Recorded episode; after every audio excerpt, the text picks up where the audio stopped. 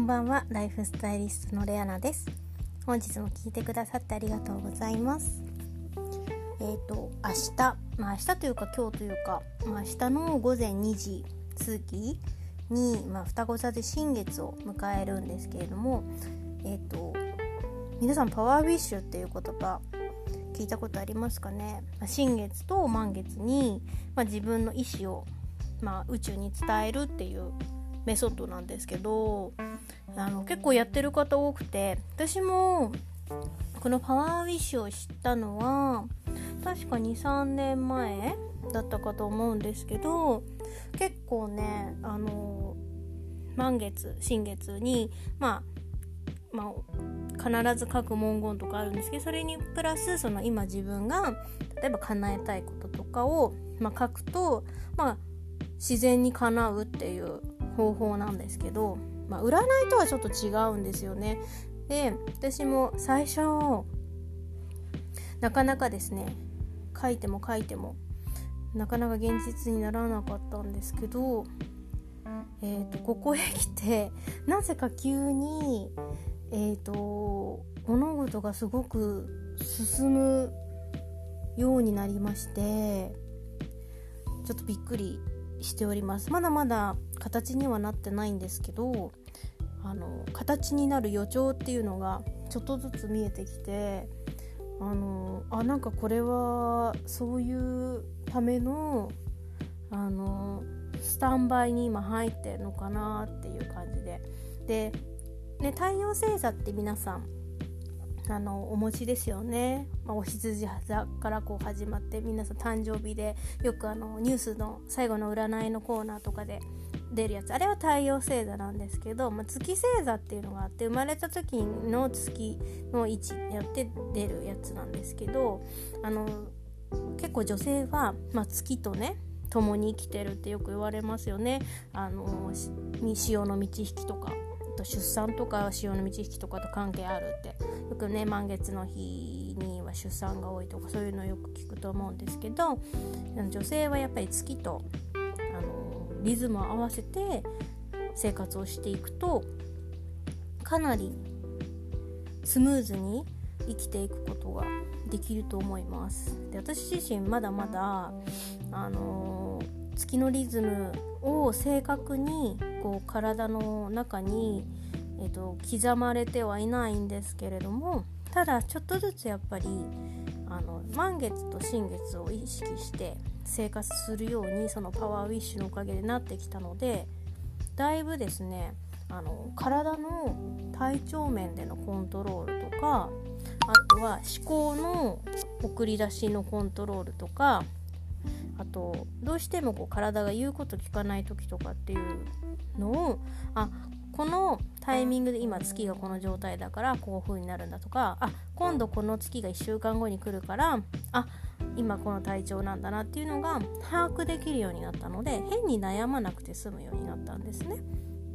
でそういう意味でもあの月とともに合わせてリズムを歩調を合わせて生活していくっていうのはものすごくあの大切ではありますよね。あのま、ヨガとかやってらっしゃる方は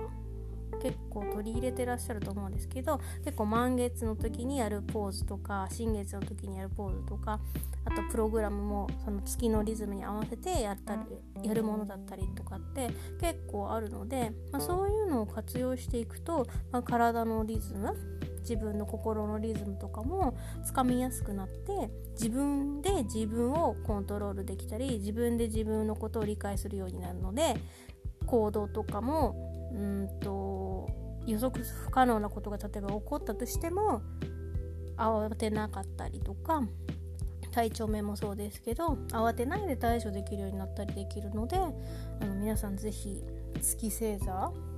とか新月満月に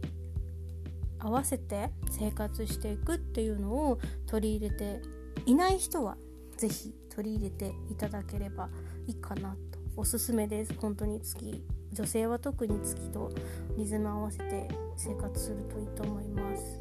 で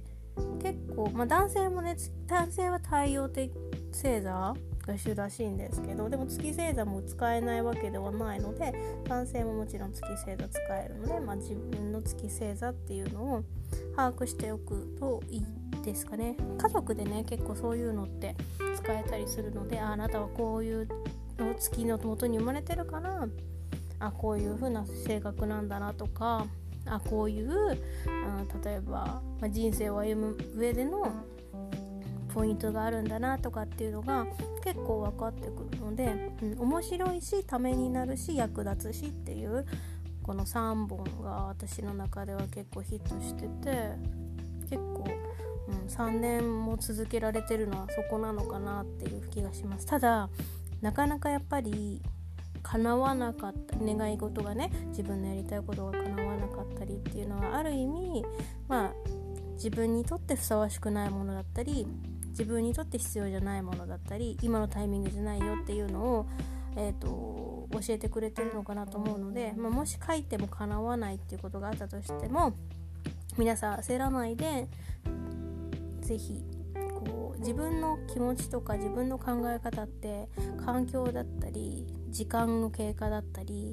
年数だったり自分の年を重ねてからだったりあとはいろんな情報を吸収してあやっぱこういう考えもあるんだっていうのが分かってくるとどんどんどんどんやりたいことって変わってくるんですね。例えば1年前にやりたいことが今やりたくても3年後はやりたくないかもしれない。もしくはもしくはこういうコロナみたいなウイルス関係で3年後はそれが実行できないかもしれないってことが多分にあるので、まあ、そういうこともある意味まあ叶わなくても自分の意思を明確にするということで自分の行動力を指針をつかむことができたりもするので是非新月満月意識して過ごしていただくとよろしいかなと思います。明日新月なので是非パワービッシュ書いてみてください。本日も聴いてくださってありがとうございます。ライフスタイリストレアナでした。